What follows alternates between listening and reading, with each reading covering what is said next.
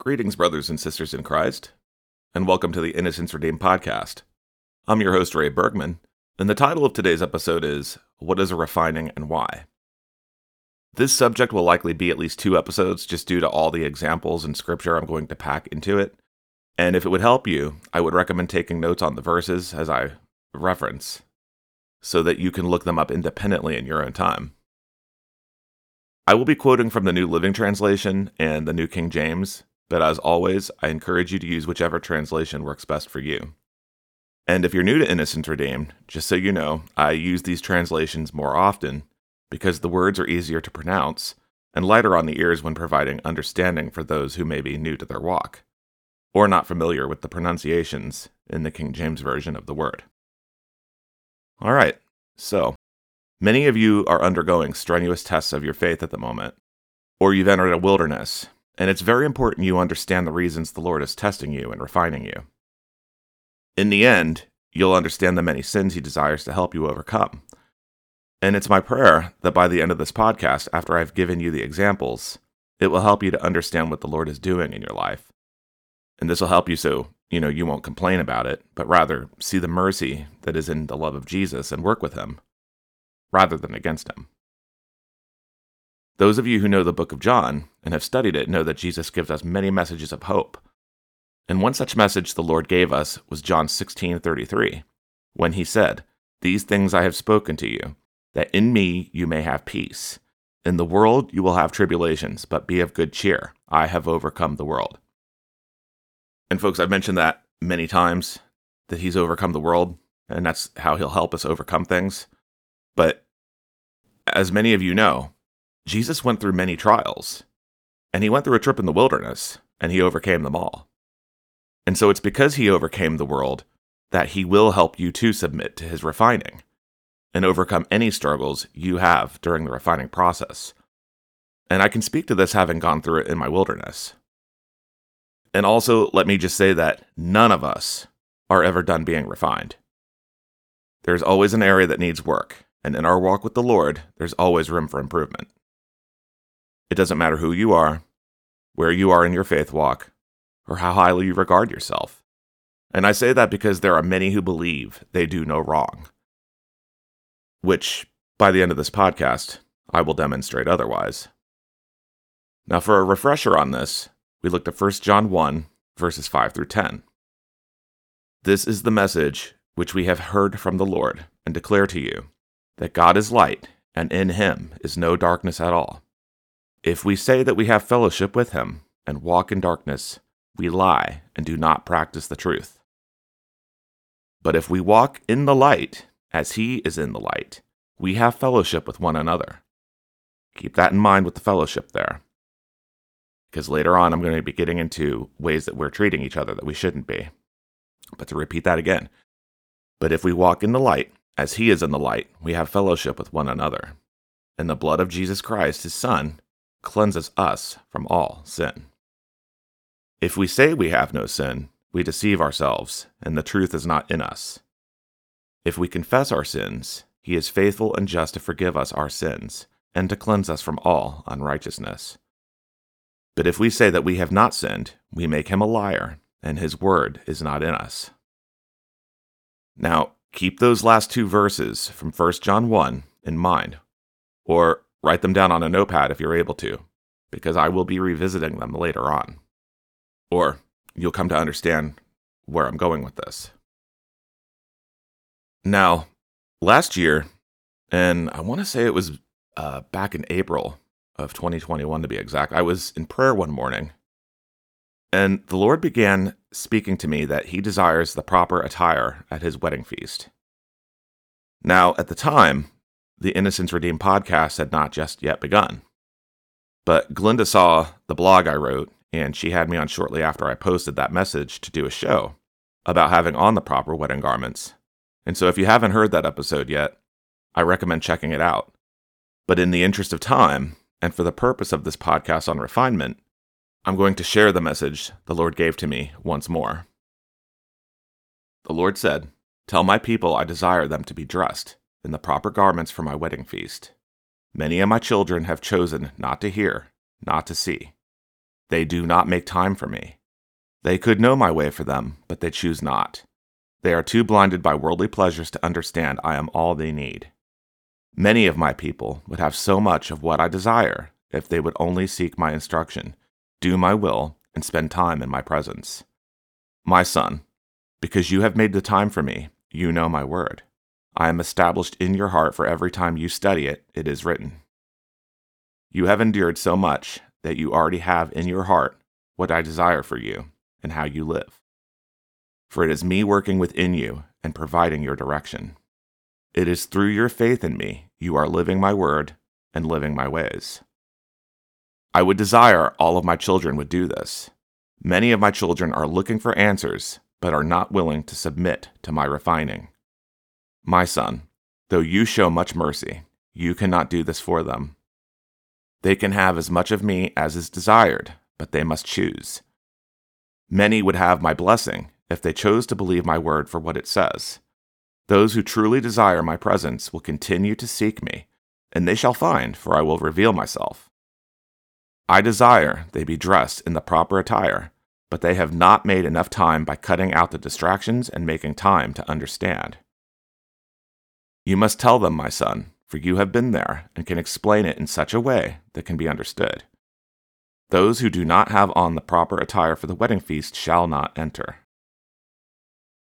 And now, the wedding feast, for those who are not understanding, can be read about and illustrated when studying the book of Matthew, specifically in chapter 22, verses 1 through 14, and then chapter 25, when it comes to the foolish bridesmaids without oil in their lamps, in verses 1 through 13.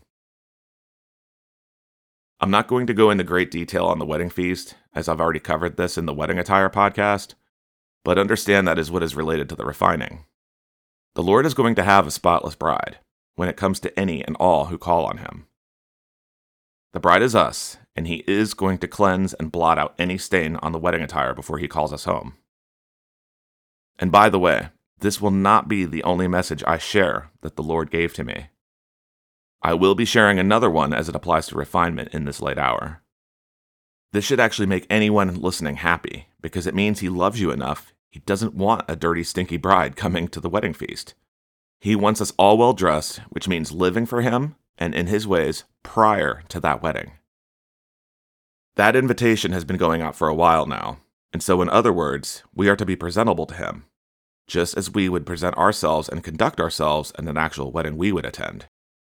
We can't be presentable to Him if we're living in ways that are contrary to how His Word teaches us we should live as Christians. You know, let's use laundry as an example. You wouldn't show up at your best friend's wedding looking like a slob. you know, that's putting it bluntly. When we have a shirt, or, you know, for you ladies, maybe it's a dress that's stained or maybe well past its use and you can't get it clean. What do you often do? Well, I mean, if you're like me, you're going to go out and get a new one, right? I mean, at least I hope you would. You know, you're going to toss out the old and bring in the new.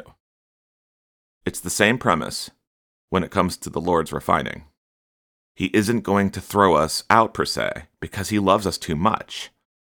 But if our hearts are not where they need to be in accordance to his ways, he's going to put us through the ultimate dry cleaning cycle and scrub thoroughly all the dirt and filth off our hearts that he doesn't like until it's to his liking. He's going to replace what's messed up, what's stained. In other words, he's going to show those who think they're okay that they're not okay and that they need to go back to the cleaners.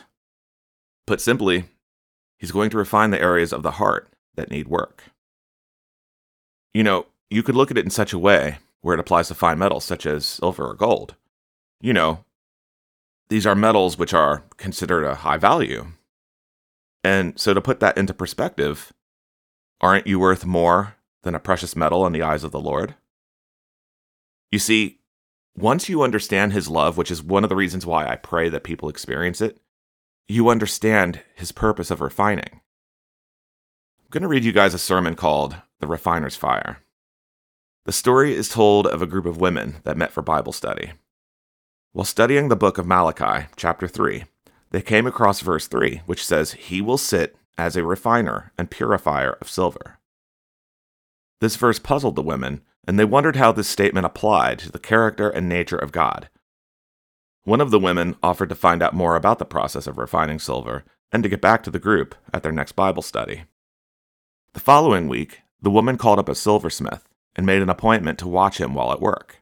She didn't mention anything about the reason for her interest, beyond her curiosity about the process of refining silver. As she watched the silversmith work, he held a piece of silver over the fire and let it heat up. He explained that in refining silver, one needed to hold the silver in the middle of the fire, where the flames were the hottest, so as to burn away all the impurities. The woman thought about God holding us in such a hot spot. Then she thought again about the verse that he sits as a refiner and purifier of silver. She asked the silversmith if it was true that he had to sit there in front of the fire the entire time the silver was being refined.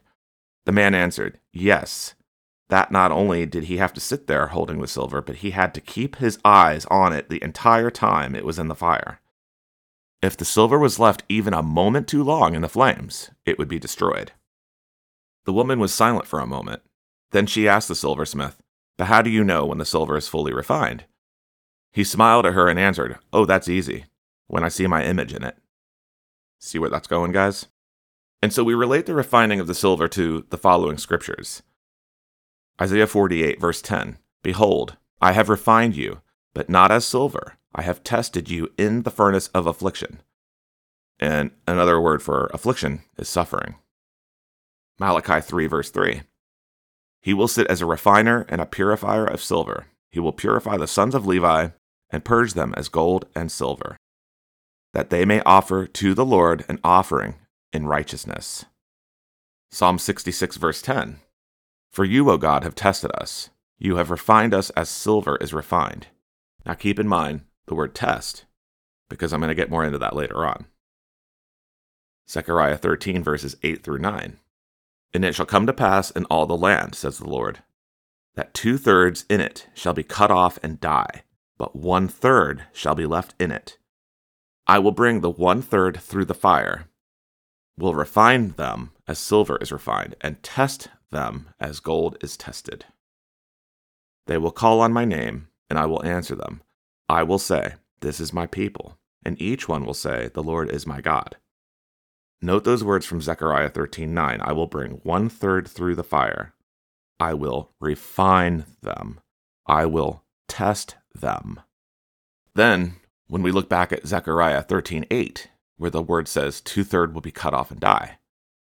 Guys, think about that for a moment. Before you complain about the refining, although it may be painful, consider it is a blessing that you're worthy of being refined. You know, some people, they're called time and time again and refuse to submit to the Lord's refining and repent or work with Him. They're choosing their own way. And so they're not just rejecting his love, but belief that he won't do what he tells us he will do in his word. Some of these have been given over to their sin and have become reprobate. And you know, that's a big deal. The two thirds that will be cut off and die are the ones who would not heed the Lord's calling to submit to him. They rejected him. You know, if you're being refined, consider it the Lord's mercy.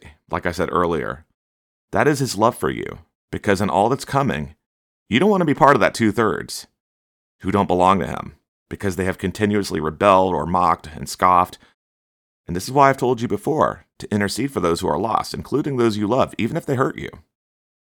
You know, the Lord is being patient for their sakes, and He doesn't want anyone to be destroyed, but He's speaking louder and louder about those who have heard the testimony of our Lord Jesus Christ but continue to live contrary, as well as treat others contrary to what His word decrees we should. That's part of the rejection if you're not living in his ways. And in a time where judgments are beginning to take place, it's not a good place to be. So keep praying even if you're going through a refinement yourself. The Lord cares very much for those who don't know him, and he loves them far more than you can even fathom. He loves all of us more than we can imagine. And speaking of his love, I quote Ephesians 3:18 and may you have the power to understand, as all God's people should, how wide, how long, how high, and how deep His love is. Now, do you remember when the silversmith said to the woman in regards to the silver he was refining when he said, When I see my image in it? That essentially means, in the biblical context, when the Lord has renewed our hearts and our minds and we are living by his ways, we are living his decrees. That is when Jesus sees more of himself in us and in our life, and our lifestyles alike are rooted in him. Do y'all remember when I talked about integrity, or in other words, you know, doing the right thing? And do you remember the times I talked about loving others and caring for them? Showing mercy? Do you remember all the times I talked about how faith without works is dead? All of the New Testament has directions about proper living, and I have taught on many of these. That is the abiding I was talking about, whether they are in regards to love for others and showing of mercy or living as instructed by the twelve apostles. Abiding in Jesus and the Word are the Lord's instructions for every Christian. I've said before that if you're living contrary to the word, or your behavior is not in line with what the word teaches, then you're not living in accordance to the Lord's word. Essentially, you're only halfway abiding in him. And he said he does not want us lukewarm. Think about it in terms of someone you love. Do you want them to only love you halfway? No, of course not. You know, you if if you love somebody, you want them to love you at least as equally in return. Am I right? And so, a refining, it's purifying that. You know, you might be doing well in one area, but not the other. And so that's what it's about. It's smoothing out the rough edges so that you are in a walk closer to Him. And so your heart and way of thinking are in line with what Jesus and His apostles taught throughout the gospel. Remember, nobody is perfect. Everyone is a sinner, and everyone falls short of God's glory. So we should not think of ourselves as better than anyone else. In fact, we're told to do the opposite and be honest about ourselves. Romans 12, verses 2 through 3 say, Don't copy the behavior and customs of this world, but let God transform you into a new person by changing the way you think. Then you will learn to know God's will for you, which is good and pleasing and perfect. Because of the privilege and authority God has given me, I give each of you this warning. Don't think you are better than you really are. Be honest in your evaluation of yourselves, measuring yourselves by the faith God has given us. Now, note where Romans 12:2 says, "Don't copy the behavior and customs of this world, but let God transform you into a new person by changing the way you think." Now you might be sitting there saying, "Well, I don't act like the world. I don't copy their behaviors. Well, a refinement is going to show you otherwise. It's going to cause you to reflect and change the areas that are impure. And I'm going to lay out some examples that are prominent in the Christian community to show you where you might be being refined. You know, Haggai 1, verse 5 says, Now, therefore, thus says the Lord of hosts, consider your ways. One such way to consider is judgment of others. Do you judge others? Now you might be sitting there thinking, oh, me never. I'll bet you have in one way or another, and I'll explain. And I've seen this, so I know I can speak to it. Let's talk about judgment in the church for a moment, because this is a big one. And not just in the actual church building, but in the body of Christ. I'm going to tell you all a little story. There's a woman, and we'll call her Allison.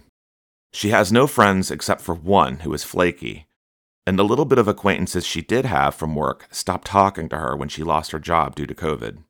She cried out, but nobody wanted to help.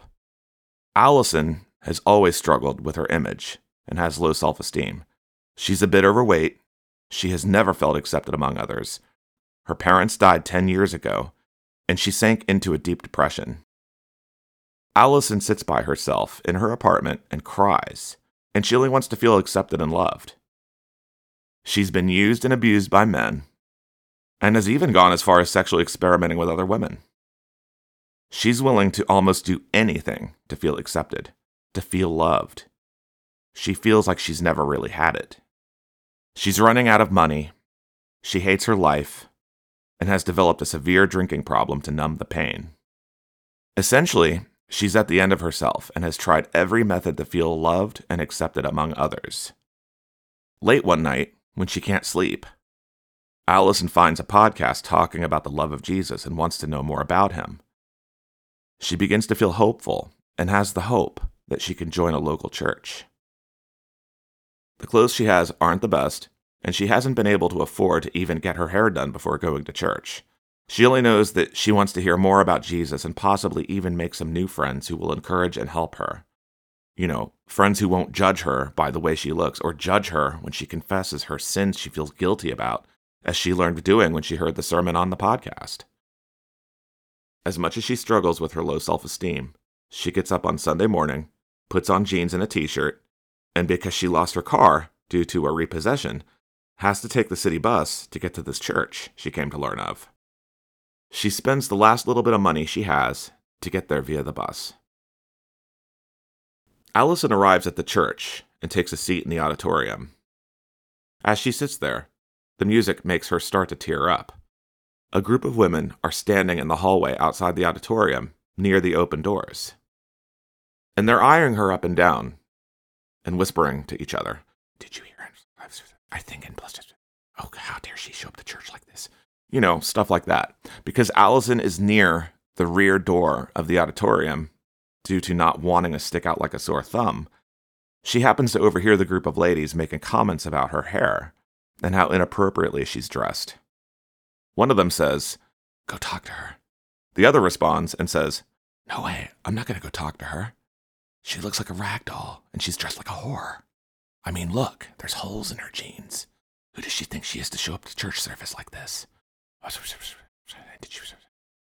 You know, Allison wants to stick around for service, but she leaves because before the service begins, she already feels defeated and unaccepted.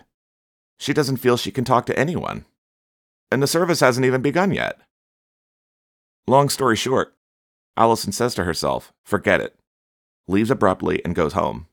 She tries one last attempt to text her flighty, unavailable friend in her distress, and the person reads the message but doesn't answer. The flighty friend gets around to checking back with her two days later, but unfortunately, that very night, after the incident at church and not getting her text returned, Allison finished off a bottle of whiskey, took sleeping pills, and lay down on the sofa, never to wake up again. Her friend, her flighty friend, who identifies as a Christian, only checks back after the two days, and only after Allison never texted her again.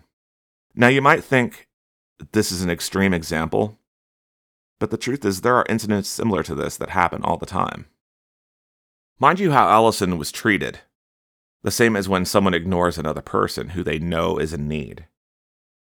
You know, not to get too far off course here, but I've had that happen to me so many times, I've lost count. And, you know, in this day of tech, some like to use each and every excuse they can to avoid because they think they can hide behind a phone or a computer. But I tell you, it doesn't change the fact that it's downright rude. I mean, that's the same as slamming the door in someone's face. Put yourself in that person's shoes. If they haven't done anything wrong to you, why would you do that? Jesus didn't slam the door in our faces when we came to him as sinners, so why do we think it's okay to do it to someone he desires to save? Or let's say they're saved, but just need some encouragement. You know, we need to remember the golden rule of treating others as we would want to be treated. And so often, that is forgotten, or many treat others in a one way fashion. They do it in friendships, they do it in relationships. I've seen it done in different ministries within a church where the person is only called upon when they're needed. In addition to being rude, it's just plain selfish and it's certainly not love. In any of these scenarios, would you want to be treated like that? No, of course you wouldn't. So why would you do it knowing it has the potential to breed resentment? You know, we're supposed to be unified in the body of Christ, not segregated and brewing resentment, which then leads to bitterness. Hebrews 12:15 says, "Look after each other so that none of you fails to receive the grace of God. Watch out that no poisonous root of bitterness grows up to trouble you, corrupting many." That includes addressing a problem you might have with someone. Matthew 5, specifically verses 23 through 25 say, So if you are presenting a sacrifice at the altar in the temple and you suddenly remember that someone has something against you, leave your sacrifice there at the altar. Go and be reconciled to that person. Then come and offer your sacrifice to God. In other words, is God going to hear our prayer if we're acting prideful and unwilling to reconcile all the while causing resentment? Think about that for a moment. Because many like to just sweep a problem or an uncomfortable situation under the rug, not realizing the importance of getting it out on the table and resolving it. You know, that causes the other person to become resentful and feel dismissed, which then causes that root of bitterness to grow up in them, which is contrary to what Hebrews 12:15 says, which I just quoted a moment ago. You know, it's doing the opposite of the word, ensuring that if when it happens enough, it will cause the root of bitterness to grow up. So you see how that contradicts the Lord's word? It causes unnecessary heartache and strife. You want to be sure that you're doing the right thing. Because if you don't, then it's a sense of pride. And the sad reality is that it's completely avoidable. Now, obviously, if it's lying or manipulation, that's another story. But still, if you're unsure, the best thing to do is pray for guidance. You know, let me tell you, you will get an answer as long as you're persistent in prayer. And I'm going to get more into anger in a moment, but you need to understand that these types of prideful actions breed strife. You know, in going back to Allison's case, because she was rejected due to that group of ladies being too good for her, she took her own life, though she was there to receive forgiveness and the grace of God. That was the intention of her heart. And speaking of intentions of the heart, the Lord knows the heart and each person's intentions, and he will test his people on integrity. Consider your ways, my friends, consider your ways. You know, it's written, and you will be tested. And if you keep failing that test, you will go into the refining fire. Now, although Allison is a fictional character, as it pertains to the purpose of my demonstrations here today, the reality is here, her story is not too far off from what many men and women experience. Everything that she experienced in this scenario are stories that I have heard from others. Let me just tell you that all the lost are looking for is acceptance and forgiveness. And they never get to experience it because they are sent away canceled and rejected. Once again, like I said, consider how you would feel if that were done to you. Cancel culture is prevalent enough in our society, all right? It does not need to be taking place in the body of Christ. If you're doing that to someone, if you're judging them, or if you're gossiping about them, repent. And don't think that you are beyond the Lord placing you in a situation to make it happen, so you will learn the error of your ways. You know, going back to how Allison was treated in the Lord's own house, how do you suppose he looks at that? Do you believe he's going to smile on those three women standing there, having their coffee clutch, who had an ability to affect how she felt? They could have went and prayed with her or encouraged her, but instead they stood there giggling and gossiping about her when they know nothing about her. You know, they're going to have to give an account for that. Three sins come into play here among these ladies in the church gossip, which includes mocking and slander, and then there's the pride and the judgment, all of which the Lord frowns upon. James 1 verse 26 says, If you claim to be religious but you don't control your tongue, you are fooling yourself and your religion is worthless. James 4 verse 11 says, don't speak evil against each other, dear brothers and sisters. If you criticize and judge each other, then you are criticizing and judging God's law. James 4, verse 11 says, Don't speak evil against each other, dear brothers and sisters. If you criticize and judge each other, then you are criticizing and judging God's law. But your job is to obey the law, not to judge whether it applies to you. Leviticus 19, verse 16 says, you shall not go about as a talebearer among your people, nor shall you take a stand against the life of your neighbor. I am the Lord. Now you might say, well, what about Allison? Because, you know, there's always the, the ones who like to finger point and use scripture against those to try to take the focus off them. You know, what about Allison? Doesn't Ecclesiastes 7.21 say not to eavesdrop? Yes, it does. But remember, Allison was attempting to come to the faith so she didn't understand those things yet. You know, as men and women of God, we have a responsibility sometimes to keep our mouths shut. You know, it goes along with the saying, if you have nothing good to say, don't say anything at all. You know, that's a principle I learned from a very young age. I don't care who you are, not one person has had a perfect life and has the right to judge another. You know, get the speck out of your own eye before casting the stone unto another person. And you know, you would think a mature group of women may act more godly than that, but you'd be surprised. You know, this cliquish high school mentality and social circles exist where one considers themselves above another, and it's appalling because it's contradictory to what the word teaches. And whether these ladies knew it or not, they were fulfilling the word from 2 Timothy 3, verse 5, which says, In the last days they will act religious, but they will reject the power that could make them godly. We're not to have anything to do with somebody who acts that way.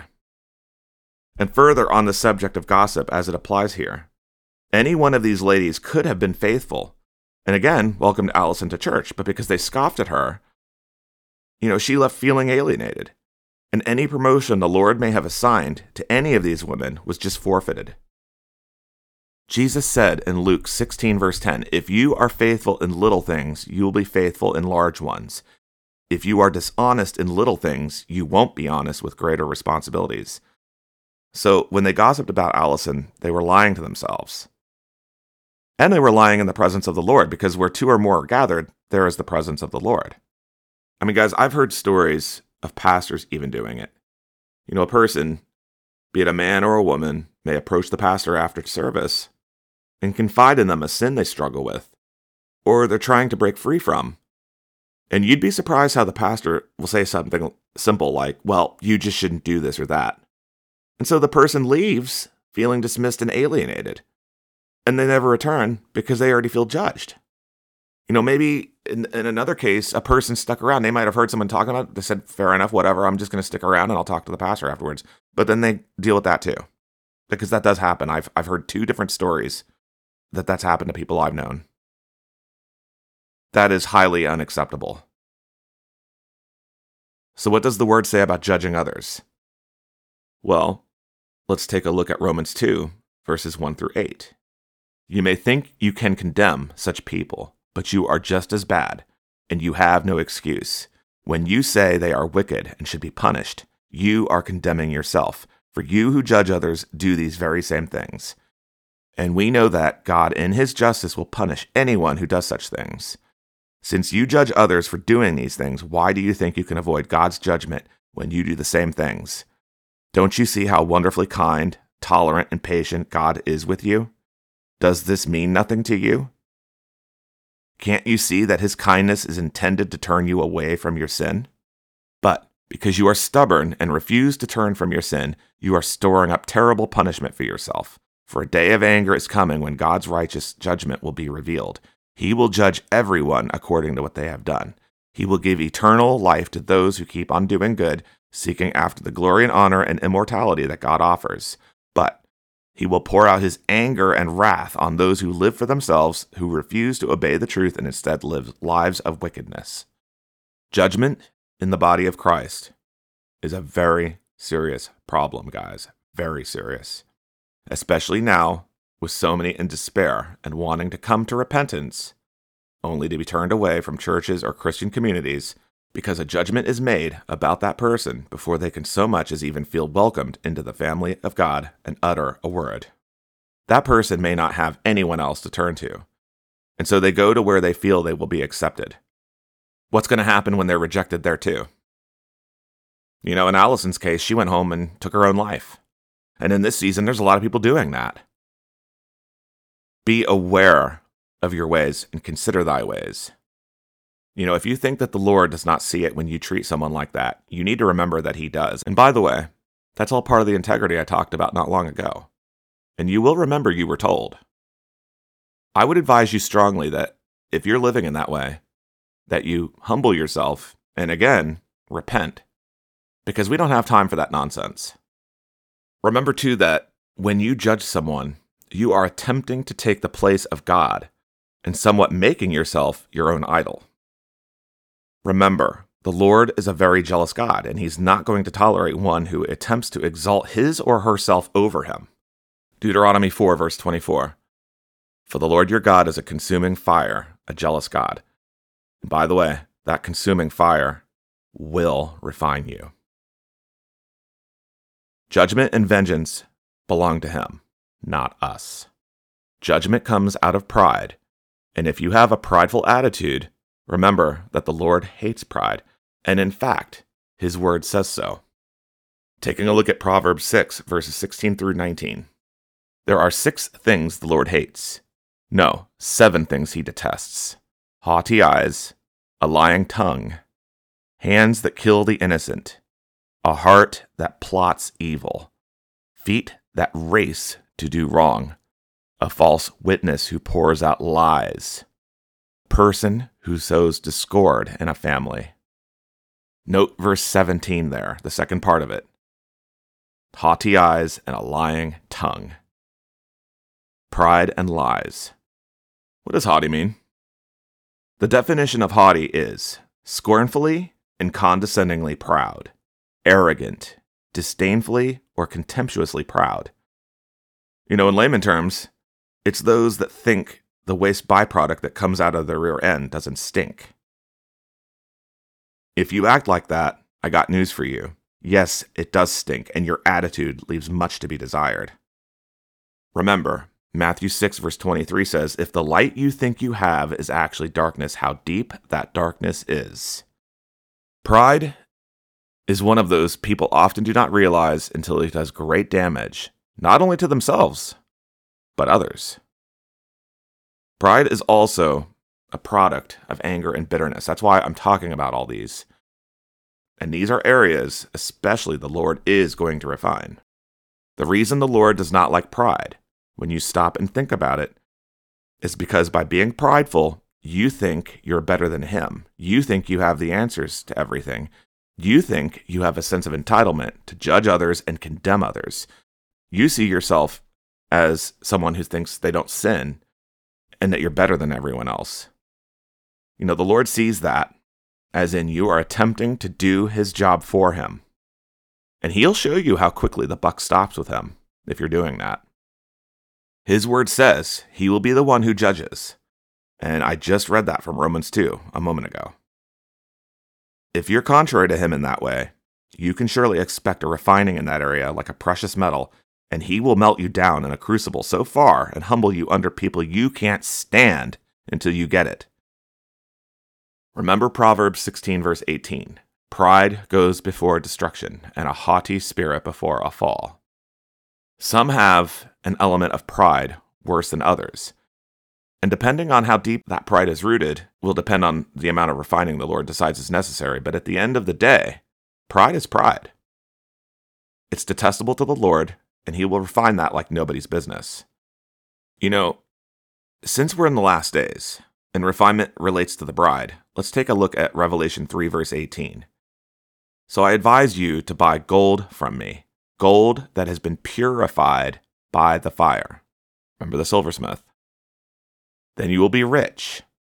That is, rich in the Lord's grace. Also, this is speaking of the wedding garments, also buy white garments from me, so you will not be shamed by your nakedness. An ointment for your eyes, so you will be able to see. That is, see what he is showing you, see what you're doing wrong, and repent so you are spotless before him and you're not naked and ashamed. You don't want to be caught naked and ashamed. You don't want to be caught without oil in your lamp like the foolish virgins. You've all heard the saying, the emperor has no clothes. And it's the same for those who think they're beyond refining. The Lord's going to bring you to your knees one way or the other. So you can either submit to the refining willfully by realizing where you're wrong and work with Him, or He'll do it for you in ways you won't like. The choice is yours. So if any of what I'm saying today gets your attention, consider that his warning to submit to him, because if you resist, you will only make it more difficult on yourself. You know, one way or another, he's going to take you through it if he has a plan for you.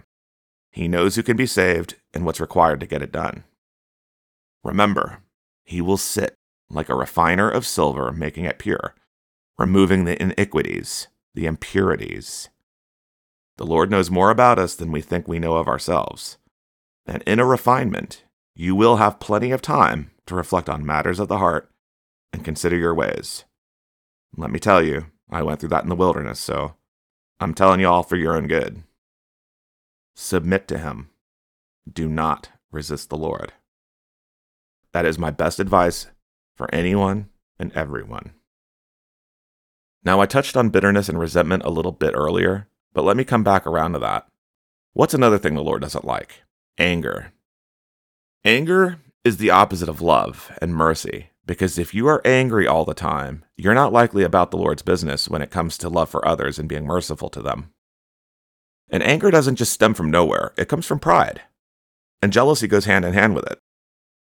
You know, if you're jealous, it's because you're angry that someone has something or someone in their life that you don't.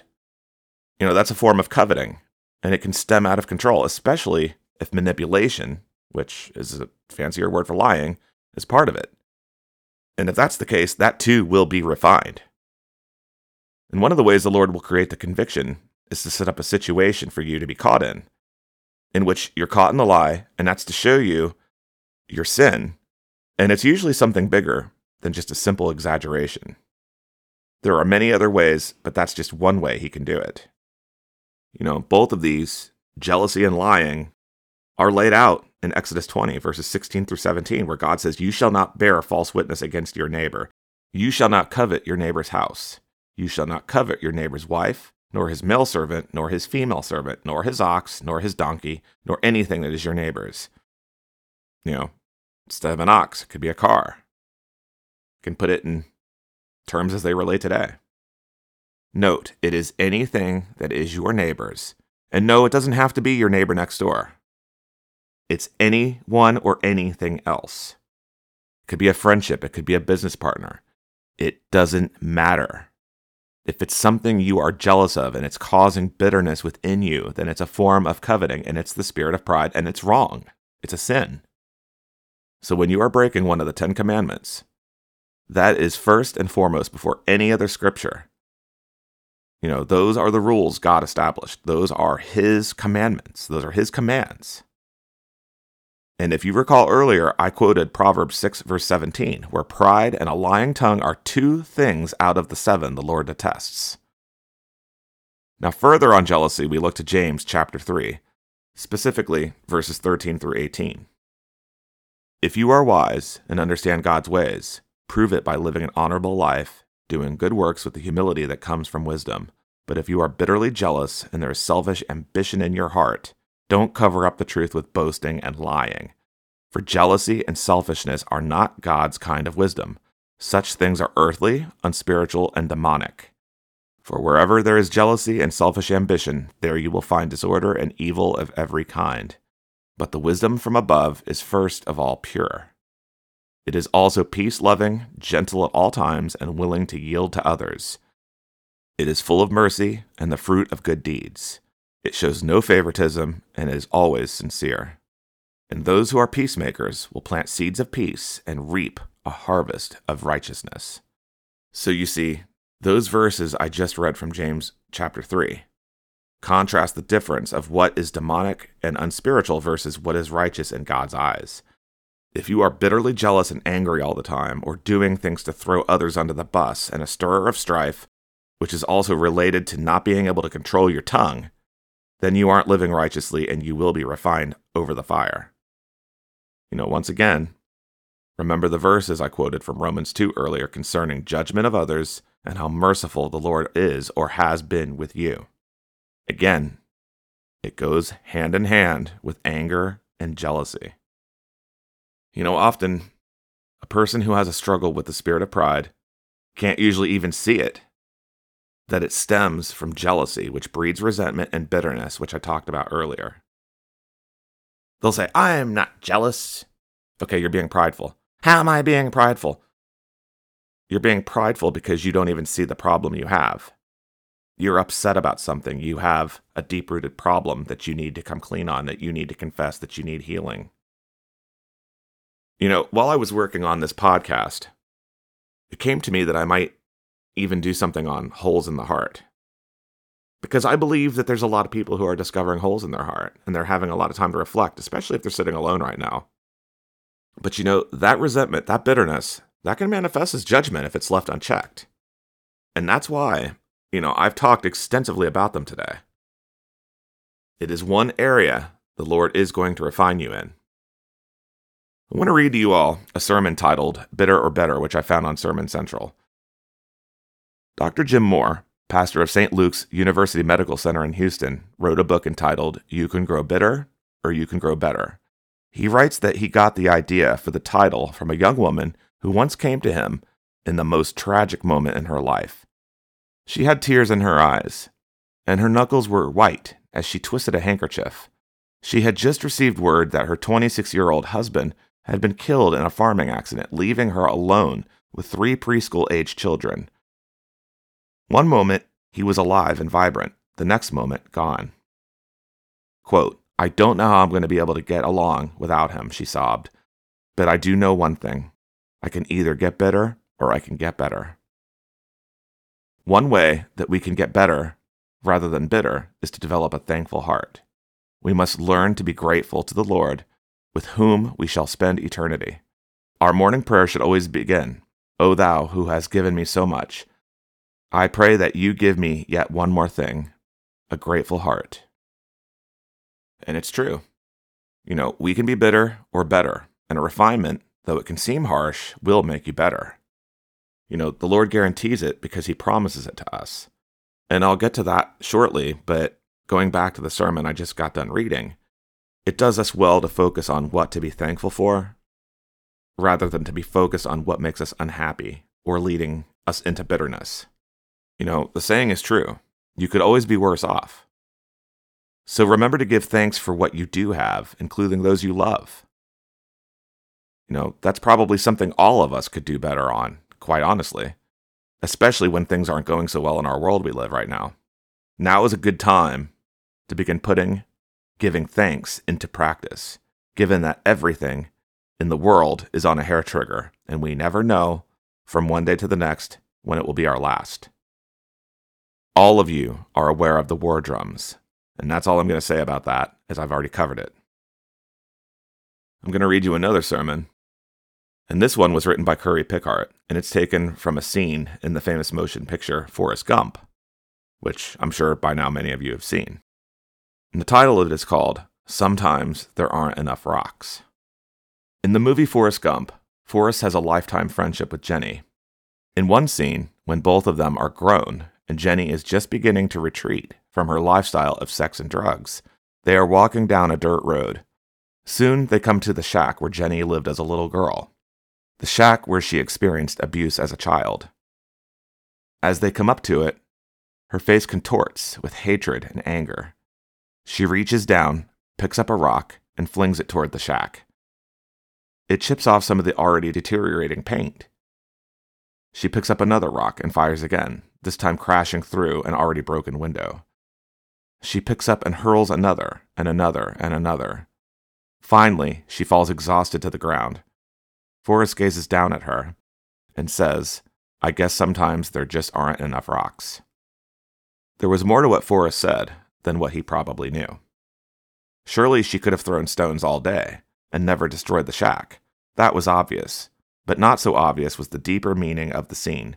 Throwing stones all day would never abolish the abuse or demolish the effects of it. Throwing stones would never bring her torment, her agony, her misery, and her anguish to the ground. And we've been there.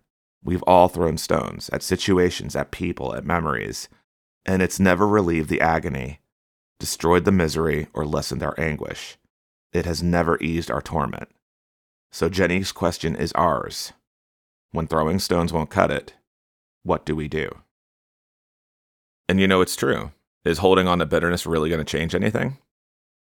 You know, it's much the same way as worrying endlessly. Staying angry doesn't change anything, it adds no cubit of stature to your life. Forgive those who hurt you. You gain nothing from staying angry and bitter, it only holds you back.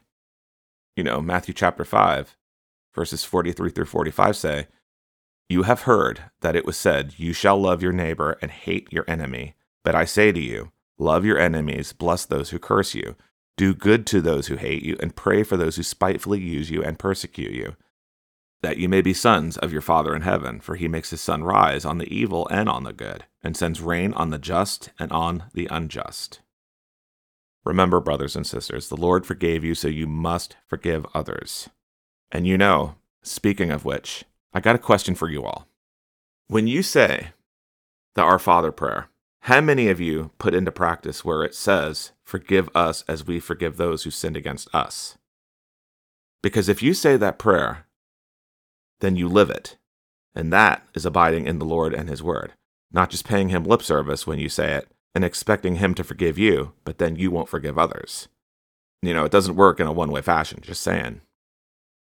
So, to begin wrapping up, refining is any of these areas which are all part of the same spirit of pride. And it will be shown to that person in sin, so that the Lord may purify his child like a fine metal or cleanse you with a strong bleach in order to get you ready for uniting with him. And also to get you ready to be used for any good work the Lord is going to have you do. You know, he's sending many workers into the field. He could be refining you to get you ready to, you know, serve him and get more people into his kingdom. But he can't use you if you're a clay instrument that can be molded by the world and you're living in worldly ways. You know, he's going to purge that out first. And to reference this point, you look at 2 Timothy chapter 2 verses 20 through 21, which say, "In a wealthy home, some utensils are made of gold and silver.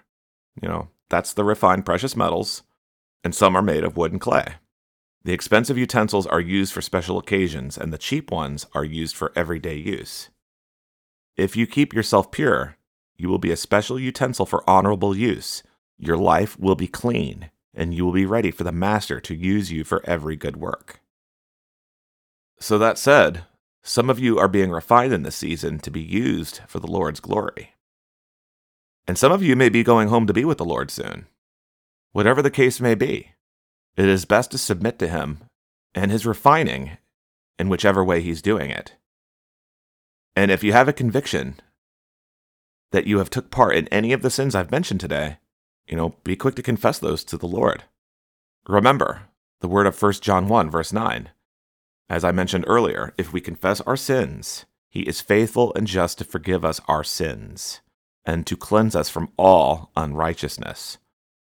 Someone who believes they have done no wrong is lying to themselves and lying to God, and that will be one of the things he will show you so that you will humble yourself and repent.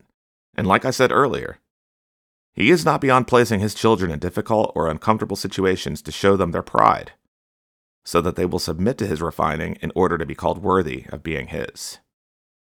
Acts chapter 14, verse 22, confirming the souls of the disciples and exhorting them, that is, exhorting is getting, you know, getting your act together, to continue in the faith, and that we must, through much tribulation, enter into the kingdom of God. And that's it right there, brothers and sisters.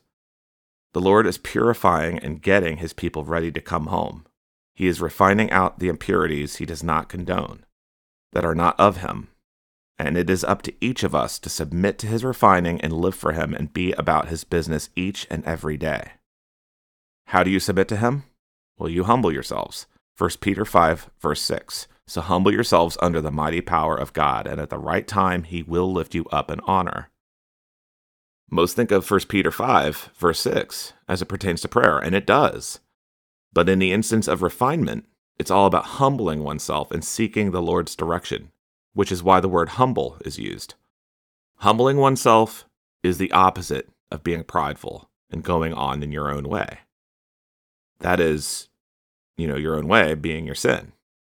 It is a submission to Jesus, asking for forgiveness and asking Him to show you where He needs you to improve.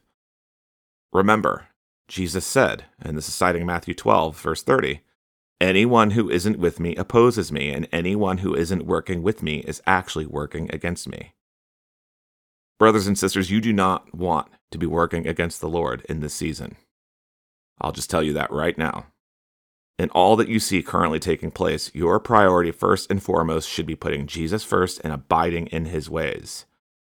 James 4, verses 7 through 10. So humble yourselves before God, resist the devil, and he will flee from you. Come close to God, and God will come close to you.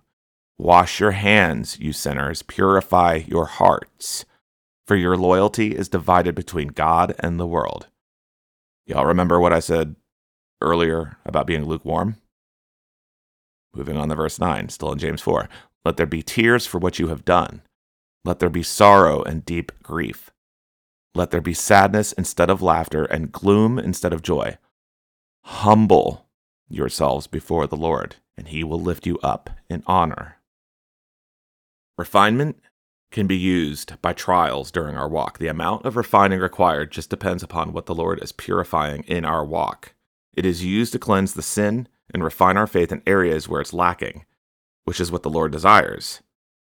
1 Peter chapter 1 verses 6 through 7 say, "So be truly glad.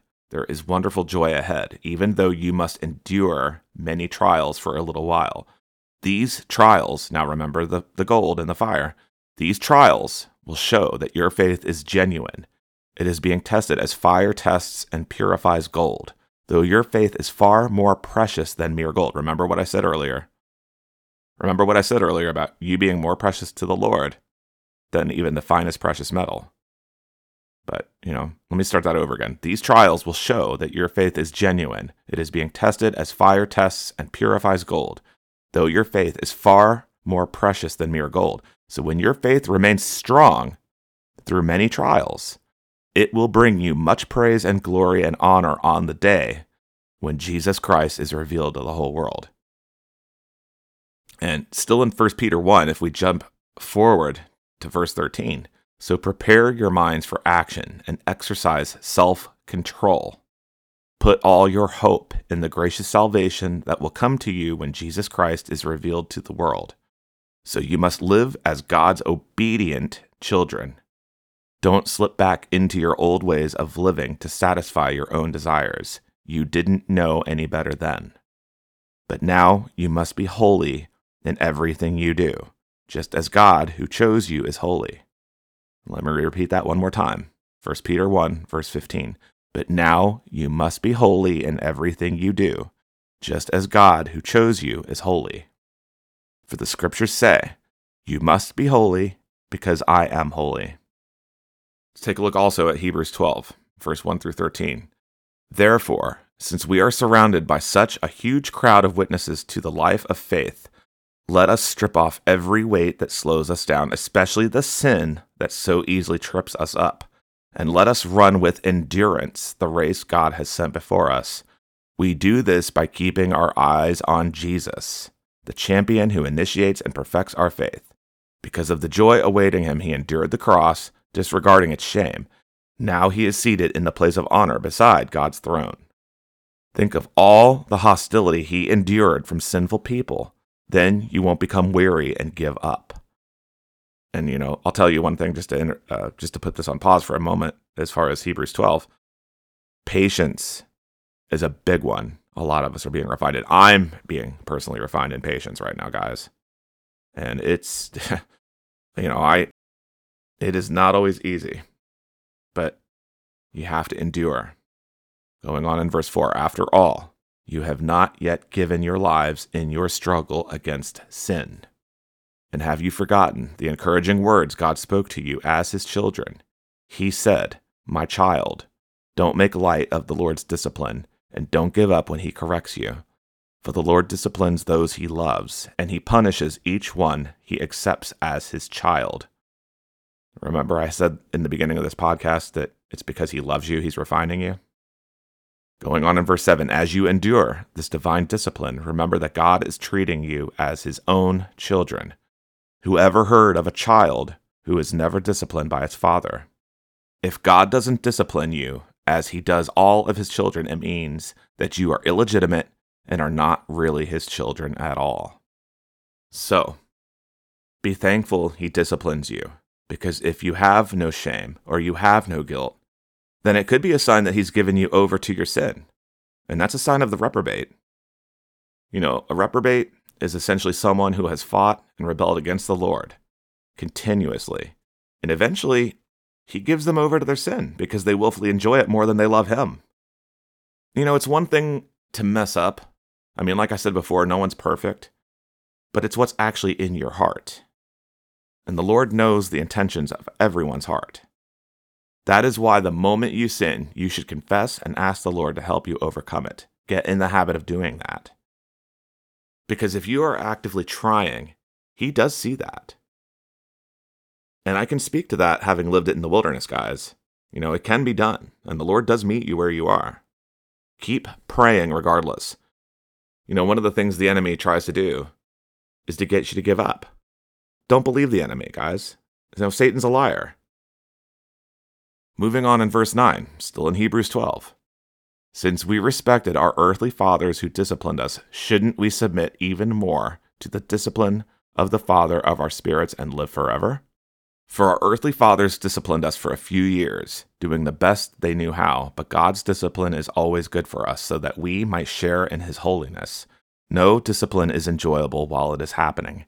It's painful, but afterward, there will be a peaceful harvest of right living for those who are trained in this way. So take a new grip with your tired hands and strengthen your weak knees. Mark out a straight path for your feet so that those who are weak and lame will not fall, but become strong. And what that means is essentially what I just said. When it says mark out a straight path for your feet so that those who are weak and lame will not fall, but become strong, because the enemy is going to try to wear you down. That's another thing that happens. When you're going through a refinement, the enemy will, will try to seize the opportunity. Continue to pray. You will become strong. Keep praying. Keep taking up your cross and following Jesus no matter what. Keep your focus on Him. And that, my brothers and sisters, is what it's all about a peaceful harvest of right living, living for Jesus, praying that you are counted worthy to escape these coming tribulations. You know, they're setting up as was prophesied. You know, that's part of the refining every one of us is experiencing in one way or another. And, folks, that's where I'm going to end it today. Brothers and sisters, it's my prayer that you have all got something valuable out of this podcast and understanding out of this teaching today and how to apply it in your lives. Be sure to stay tuned for the next episode of the Refinement series, where I will be talking about more behaviors that the Lord is refining in His merciful love for us. I will also be sharing a few more messages the Lord has given to me that pertain to this series, so be sure to subscribe as you don't want to miss those. Stay strong in your faith, keep your eyes on Jesus, and keep praying. Jesus bless you. Thanks for listening. Y'all take care of yourselves out there and have a great week.